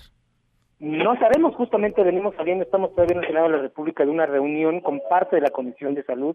Lo que te puedo adelantar es que se paró en parte la reforma porque queremos que se nos consulte, que se nos informe de qué se trata, cómo es. Ya tengo la, la reforma en mis manos en este momento, hay que leerla, hay que analizarla. Lo que estamos pidiendo es que se nos consulte también a nosotros y también a los expertos médicos como son eh, doctores y enfermeras. Eso es lo que estamos solicitando, que se realicen foros, eh, que se socialice, vaya. Se hizo una reforma para, ah, se hizo una consulta, perdón, para poder eh, quitar un aeropuerto, bueno, también nosotros pedimos lo mismo en materia de salud, que se nos consulte, que se nos socialice este tema. Que quede claro que, pues más allá de que le cambien el nombre o que se eche abajo una institución y se construya otra, pues eh, esto no vaya a mermar de alguna manera ni la salud de las niñas y los niños, ni mucho menos sus tratamientos. Sí, así es, así es, Manuel. Y bueno, esto se trata más allá de, de, la salud de nuestros hijos, porque son más o menos un millón de afiliados al Seguro Popular que no solamente son niños, sino son también adultos y que está en juego el gasto, el seguro de gastos médicos catastróficos. también esto nos llama mucho la atención. ¿Qué les dicen a ustedes? ¿Han, reuni ¿Han tenido reuniones ya con la Comisión de Salud del Senado de la República? Le mandaron una carta a Miguel Ángel Navarro Quintero, el senador que encabeza esta comisión. ¿Qué les dicen? ¿Qué tipo de certeza o qué tan hechos pelotas los ves, Israel? Mira, yo creo que con, tú dijiste lo mismo, los ves hechos, los veo hechos pelotas, no saben mucho de este tema y veo que apenas están eh, tomando al vuelo precisamente este este asunto. Veo precisamente que que no están informados ni se ni saben a ciencia cierta qué pasará y quién va a manejar estos destinos. Entonces, pues imagínate si los propios senadores no saben bien qué va a suceder, eh, eh, eh imagínate nosotros. Justamente te comento que uno de los senadores dijo que eh, quedará a discreción de la Federación de Crédito Público, dice uno de los artículos, a través de eh, las reglas de operación. Y esto nos llama mucho la atención. A discreción. Será Hacienda quien decida Pues los sí. destinos del dinero de este fondo tan importante. Qué cosa, Israel. Pues el micrófono está abierto y los vamos acompañando en esto que no es para nada sencillo. Vaya a tener que estar peleando. Pues cada tres meses, ¿no? Están en una batalla diferente para que Sí, el claro, tratamiento no una falte, batalla de nunca acabar. Increíble, increíble. Pero Israel. no vamos a bajar la guardia, ¿eh? No vamos a bajar la guardia. Acá los acompañamos y vamos platicando. Gracias como siempre, Israel. Gracias, Manuel. Un abrazo. Cuídate. Igualmente, muy buenas tardes. Israel Rivas Bastidas, padre de Dana, es una de tantas niñas con cáncer que hoy no sabe si su medicamento va a estar o no va a estar, si su tratamiento va a seguir o no va a seguir existiendo en el cuadro de medicamentos a los que ella podría tener acceso el próximo año. ¿Por qué? Pues porque desapareció el Seguro Popular y en tanto se construye, se constituye el nuevo instituto, pues eh, espérese usted a ver las reglas de operación y a ver si alguien se toca el corazón, tienen sentido común y deciden lo que es correcto hacer en estos casos, a ver si anteponen, ojalá que sí, la salud de niñas y de niños. Cruzamos ya la media hora con 33, pausa, volvemos con un resumen de lo más importante del día, esta mesa, la mesa para todos. No te levantes. Podrías perder tu lugar en la mesa para todos. Con Manuel López San Martín. Regresamos. Is the world more peaceful since the revolution? Se estrenó ayer el tráiler de The Mandalorian, la miniserie de Disney Plus dedicada al cazarrecompensas más sobrevalorado de la galaxia, Boba Fett. El antagonista será Giancarlo Esposito, mejor conocido como Gustavo Fring en The Breaking Bad. La serie se estrenará el 12 de noviembre. They said you were coming. They said you were the best in the parsec. Seguimos, volvemos a esta mesa, la mesa para todos, cruzamos ya la media hora con 34, le entramos a un resumen con lo más importante del día. Resumen. Resumen. Cayó Karime Macías. Autoridades del Reino Unido detuvieron, o ella se entregó, aún no hay claridad sobre el tema, petición de México a la esposa del exgobernador de Veracruz, del impresentable Javier Duarte. Se le acusa del desvío de más de 100 millones de pesos a través de empresas fantasma cuando era titular del DIF estatal. En las próximas horas se va a definir si su proceso de extradición lo lleva o no en libertad. Marco Antonio del Toro, abogado de Karime Macías, informó que la esposa de Duarte acudió de forma voluntaria a declarar ante autoridades del Reino Unido, tal y como se lo solicitaron a través de una notificación la semana pasada por la orden de extradición en su contra. Karime Macías tiene una solicitud de asilo político en Inglaterra, donde se ha dado una vida de lujos, en donde ha estado paseando, donde vive en uno de los barrios más caros de una de por sí cara ciudad, Londres, Inglaterra. Sin embargo, la agencia Notimex, citando a la Fiscalía General de la República, asegura que Karime Macías no se entregó, sino que fue capturada. Plática en esta mesa, la mesa para todos, con Miguel Ángel Santiago, el coordinador nacional de Alianza Mexicana de Organizaciones de Transportistas. ¿Por qué? Pues porque hoy hubo movilizaciones, manifestaciones y en algunos casos bloqueos en algunas autopistas y accesos carreteros a la Ciudad de México. Esto es parte de lo que nos dijo. Lo que hasta en este momento no ha habido una respuesta como tan favorable, ¿verdad? De las peticiones que estamos pidiendo. Pero hay mesa de diálogo al menos, hay una mesa Sí. de diálogo posible. Sí, hay una mesa de diálogo. Ya se hizo una el día de ayer. Desafortunadamente, pues no ha habido una respuesta en la cuestión de lo del doble remolque. Se pretende darle para adelante y la verdad, pues sí, da tristeza que no le den la atención que se requiere al pequeño sector. Un estimado de cuántos cientos, miles, Mm, Yo creo que unos 40 mil. 40 mil. A lo mejor me quedo corto, ¿eh? ¿Qué va a pasar si no les hacen caso? Saliendo este, de la reunión, ya determinaremos la acción a seguir, ya sea que bloqueen, ya sea que, bueno, los demás compañeros salgan a reforzar la movilización. Bueno, están pidiendo ellos que salgan de circulación los camiones, los autobuses, los trailers doble remolque, también que haya mayor seguridad en las carreteras, bajarle al precio de los combustibles y también al costo de las casetas de peaje. Sobre el tema platiqué en esta mesa para todos con el subsecretario de Gobierno de la Secretaría de Gobernación, Ricardo Peralta. Le caen todas las papas calientes a Ricardo Peralta. Esto nos dijo sobre el tema. Tendrán esta mesa a partir de las 18 horas aquí en la Secretaría de Gobernación. Precisamente estoy en este momento atendiendo una reunión de la serie de reuniones que hemos tenido con la, el Movimiento Nacional Taxista. Y esta organización que se ha manifestado en todo el país, el día de ayer hablé incluso con el líder y por supuesto no solamente expresando nuestro respeto al derecho a la expresión, que así lo han hecho, ellos también se comprometieron a no bloquear carreteras, a no bloquear caminos y por supuesto las vialidades de las ciudades. Bueno, bueno, eso en una en una pista, pero también hay inconformidad de algunos alcaldes quienes rompieron o dijeron habían roto la mesa de diálogo con la Secretaría de Gobernación. Ellos están pidiendo más recursos o al menos que no les quiten los que ya tenían para el próximo año, para 2020. De eso también le preguntamos a Ricardo Peralta, el subsecretario de Gobierno de Gobernación. Esto nos dijo. Yo no podría decir que está rota la, la mesa. El día de ayer estuvieron reunidos con tres titulares de unidad aquí en la de Gobernación y que incluso con el director del Instituto Nacional para el Fortalecimiento del Federalismo, con quien ha tenido reuniones con casi 2.000 alcaldes en lo que va del año. Y además, pues se sumaron otros presidentes municipales de otras entidades federativas, de importantes entidades federativas, entre ellos el presidente municipal de Valle de Bravo, entre otros más, y ellos pues obviamente con la intención de saber y conocer cuáles eran los temas que se estaban tratando.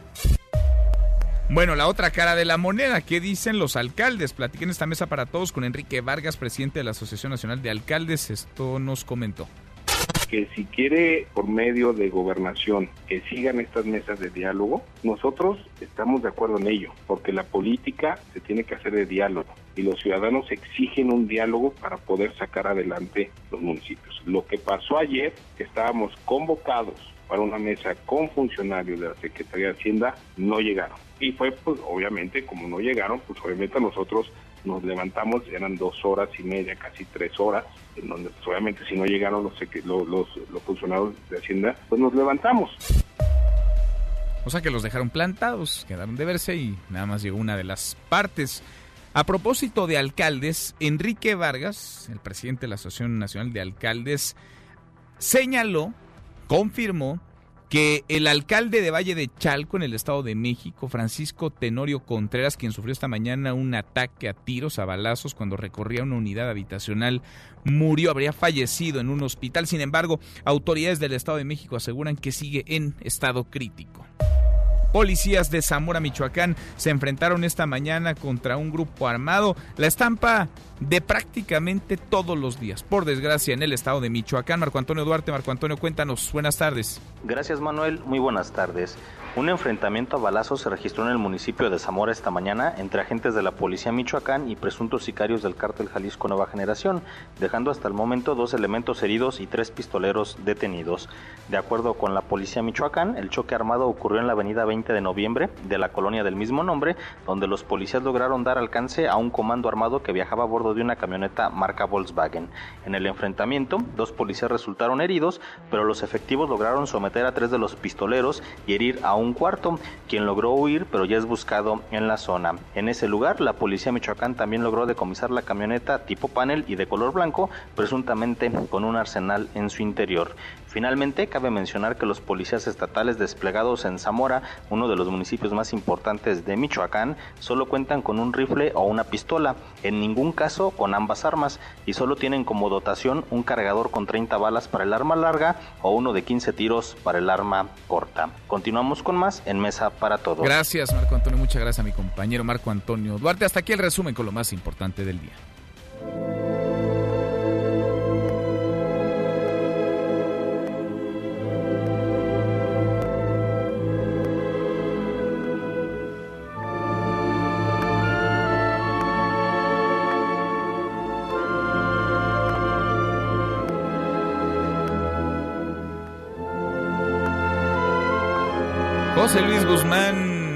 Miyagi, como todos los días. Hasta ahora en esta mesa para todos. ¿Qué es esto que estamos escuchando, Miyagi? Pues mira, estás muy chavo. No, no es cierto. Esta es, fíjate, la salida Me andes joveneando. de la película El Padrino. Ajá. Original de Francis Ford Coppola y estrenada en octubre de hace 47 años, es decir, en el año 1972. Sí. Esta película está considerada... ¿Es un editorial para algún político? No, Ah. nada que ver. Esta está considerada como la mejor película en la historia del cine. Compite... La trilogía. No, no, no es la primera. Esta, la uno. Y en compañía de la segunda. La tercera está como de capulina, porque a nadie le, a nadie le gustó. no, de verdad. A ver, la primera está considerada entonces En- en- la mejor película. En una pelea muy, muy cerrada junto con Ciudadano Kane de Orson Welles, Ajá. que tradicionalmente era considerada la mejor película en toda la historia, bueno, ahora están, las listas ya cada vez se decantan más por el padrino, obvio, porque van avanzando las generaciones y las- la- quien vio Ciudadano Claro. Kane en el cine, pues ya cada vez está más grande o ya de plano falleció. Y en cambio, quienes vieron El Padrino cuando se estrenó en pantalla grande hace 47 años, bueno, la siguen recibiendo como un referente, además de que es un referente cultural importantísimo. A mí me encanta el padrino. De hecho, yo recuerdo a Luis Donaldo Colosio por El Padrino. Una vez le preguntaron, Enrique Krause le pregunta cuál era su trato con la familia Salinas. Y la respuesta de Luis Donaldo Colosio fue, ¿has visto El Padrino? Ah, sí. Y así se quedó. Esa fue su Esa fue su- así, era, así era como consideraba Luis Donaldo Colosio a la familia Salinas y el entorno cercano. Todo esto también porque dos años después, en el 74, se estrena la segunda parte, que es considerada también una obra maestra. Y esa se estrena en México en diciembre. Entonces estamos a punto de cumplir 45 años del estreno de la que es considerada también una de las mejores películas de todos los tiempos. Y curiosamente, hoy se anunció la muerte de su productor. Robert Evans murió hoy ya un hombre mayor, mayor de los 70 años. Él produjo El Padrino y produjo Chinatown de Roman Polanski con Jack Nicholson. Y, no, y contaba él, Robert Evans, que tuvo muchas broncas porque los estudios no querían a Marlon Brando, no querían a Al Pacino, no querían que fuera grabada de época, que era una, una película más cercana a los 70 para que le saliera más barata. Y él terminó convenciéndolos porque, por ejemplo, a Brando lo detestaban. Brando estaba quemado. Regresa para ser el padrino. Y mira nada más. Dice él que cuando vio, leyó el script, se imaginó que el padrino era un bulldog, así que se metió algodones en las mejillas para poder hablar como hablaba él. Y con la quijada. Y con la quijada salida, exactamente, porque el personaje había tenido difteria de niño. Entonces tenía que hablar con la voz muy, muy lastimada. Eh, con eso se gana el Oscar, pero no lo va a recibir. Manda a recibirlo a una joven piel roja para protestar y declina el Oscar por el trato que se le daba a los nativos americanos o apaches en Hollywood. El padrino está lleno de muchísimas historias. Por ejemplo, Al Pacino no lo querían, tuvo que hacer casting para que lo aceptaran. Eh, eh, ¿Quién más? Este, Robert De Niro, que interpreta a Vito Corleone joven en la segunda parte, se tuvo que, se fue a vivir a Italia, él es también de origen italiano, y también hizo lo mismo que, que Marlon Brando. Para adentrarse Para en adentrarse el en el personaje. Qué bueno. Hay ¿eh? muchísimo, bueno, ya estamos escuchando Rocky, ya se Ya- nos fue por allá. Ya, ya cambió este- tu Spotify de canción y tu playlist. Entonces traes Rocky para regresarte Para corriendo, regresar de ¿no? corte. Ahorita Es, a tu es casa. cuando me levanto la Muy que suena. Bueno, ya se me antojó ver El Padrino. Vamos a ver El Padrino y después veremos Rocky, Rocky, entonces. Ya, ya que estamos en la línea. gracias, Miyagi. Muchas Gracias a ti, gracias. Manuel. José Luis Guzmán, Miyagi en esta mesa para todos. Pausa y volvemos. Hay más.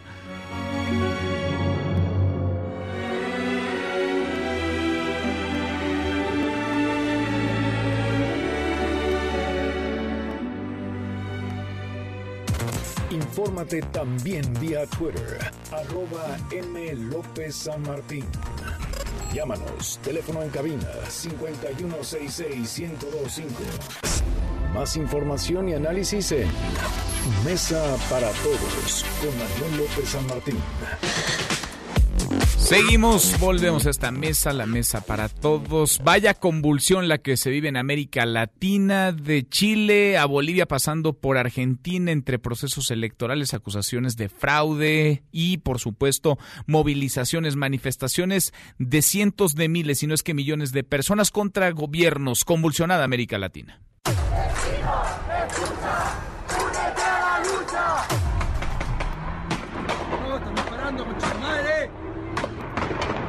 En uso de mis facultades constitucionales hemos establecido el estado de emergencia. El pueblo unido está- va a estar en la calle hasta que Piñera o, o renuncie o establezca un diálogo mayor, tanto con la oposición como con la gente que se está, que se está yendo a las calles.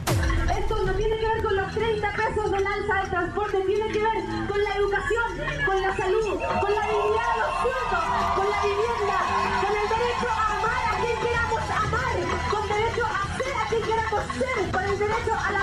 la vida, a la libertad, a la paz. He pedido a todos los ministros poner sus cargos a disposición para poder estructurar un nuevo gabinete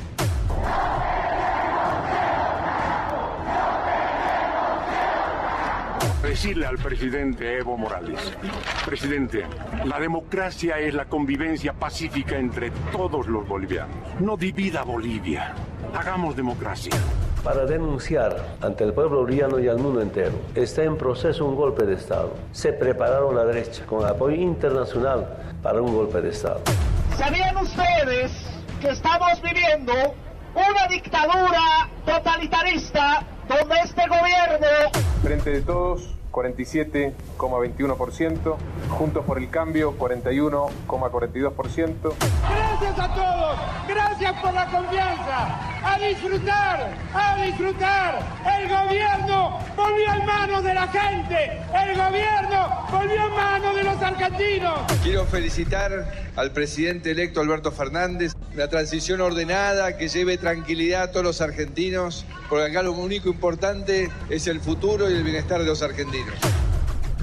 Hagamos un recorrido por América Latina, arrancamos en Bolivia, hay protestas, hay pues también mucha convulsión tras las elecciones que habría ganado por un pelito, ganado a final de cuentas Evo Morales, eso dice él, hay quienes acusan fraude electoral. Fernando Gutiérrez, cuéntanos desde Bolivia. Fernando, buenas tardes. Buenas tardes, Manuel. Evo Morales ganó las elecciones a la presidencia de Bolivia por un margen suficiente de votos que evita la realización de la segunda vuelta, en medio de graves denuncias de la oposición y del movimiento cívico sobre un gigantesco fraude. La Unión Europea pidió la realización de la segunda vuelta electoral y la OEA ofreció una auditoría al proceso de votación cuyo resultado sería vinculante. La susceptibilidad de fraude electoral se generó cuando se suspendió abruptamente el recuento rápido de votos y la ventaja entre el oficialismo y la oposición era de cuatro puntos. Al reinicio del mismo, la diferencia era ya de 10 puntos. Los reclamos de la ciudadanía se generalizaron bloqueando calles y avenidas. Hay enfrentamientos en las principales ciudades, hechos de violencia que son protagonizados por seguidores de Morales y ciudadanos de los movimientos cívicos. Trabajadores mineros llegaron a La Paz y desbloquearon utilizando dinamita lo que está prohibido por ley. La violencia generó hasta el momento medio centenar de heridos en el ex central del país, de los cuales seis son heridos de bala. Los caminos de acceso a las principales ciudades están bloqueados. Hay un plan, estado de emergencia, movilización permanente. Más bien en las ciudades, déjenle, dejen de perjudicar con paros. Si quieren paros, no hay problema. Nos vamos a acompañar con cerco a las ciudades para hacernos respetar. A ver si aguanta. El transporte paralizado. Hay desabastecimiento de artículos de primera necesidad. Las pérdidas diarias, según la Cámara Nacional de Comercio, son de 110 millones de dólares diarios con relación al PIB. Morales denunció que existe un intento de golpe de Estado y la ciudadanía ahora pide la realización de nuevas elecciones. Hasta aquí el reporte desde Bolivia. Continuamos en Mesa para Todos. Gracias, muchas gracias a Gonzalo, perdón, a Fernando Gutiérrez desde Bolivia hasta Argentina. Vamos ahora contigo, Amelia Troisi. Amelia, buenas tardes. Buenas tardes, Manuel, desde Argentina para contarles que aquí seguimos con mucha incertidumbre después de las elecciones del último domingo, donde el presidente Mauricio Macri no logró ser reelecto, que alcanzó solamente 40% de los votos y que en el camino lo dejó Alberto Fernández, un ex jefe de gabinete de Néstor Kirchner y que está acompañado en la fórmula por la expresidenta Cristina Kirchner, obteniendo por encima del 48% de los votos. En el primer acto que realizó el presidente electo, Alberto Fernández, decidió hablar de lo que más importa aquí, que es la economía.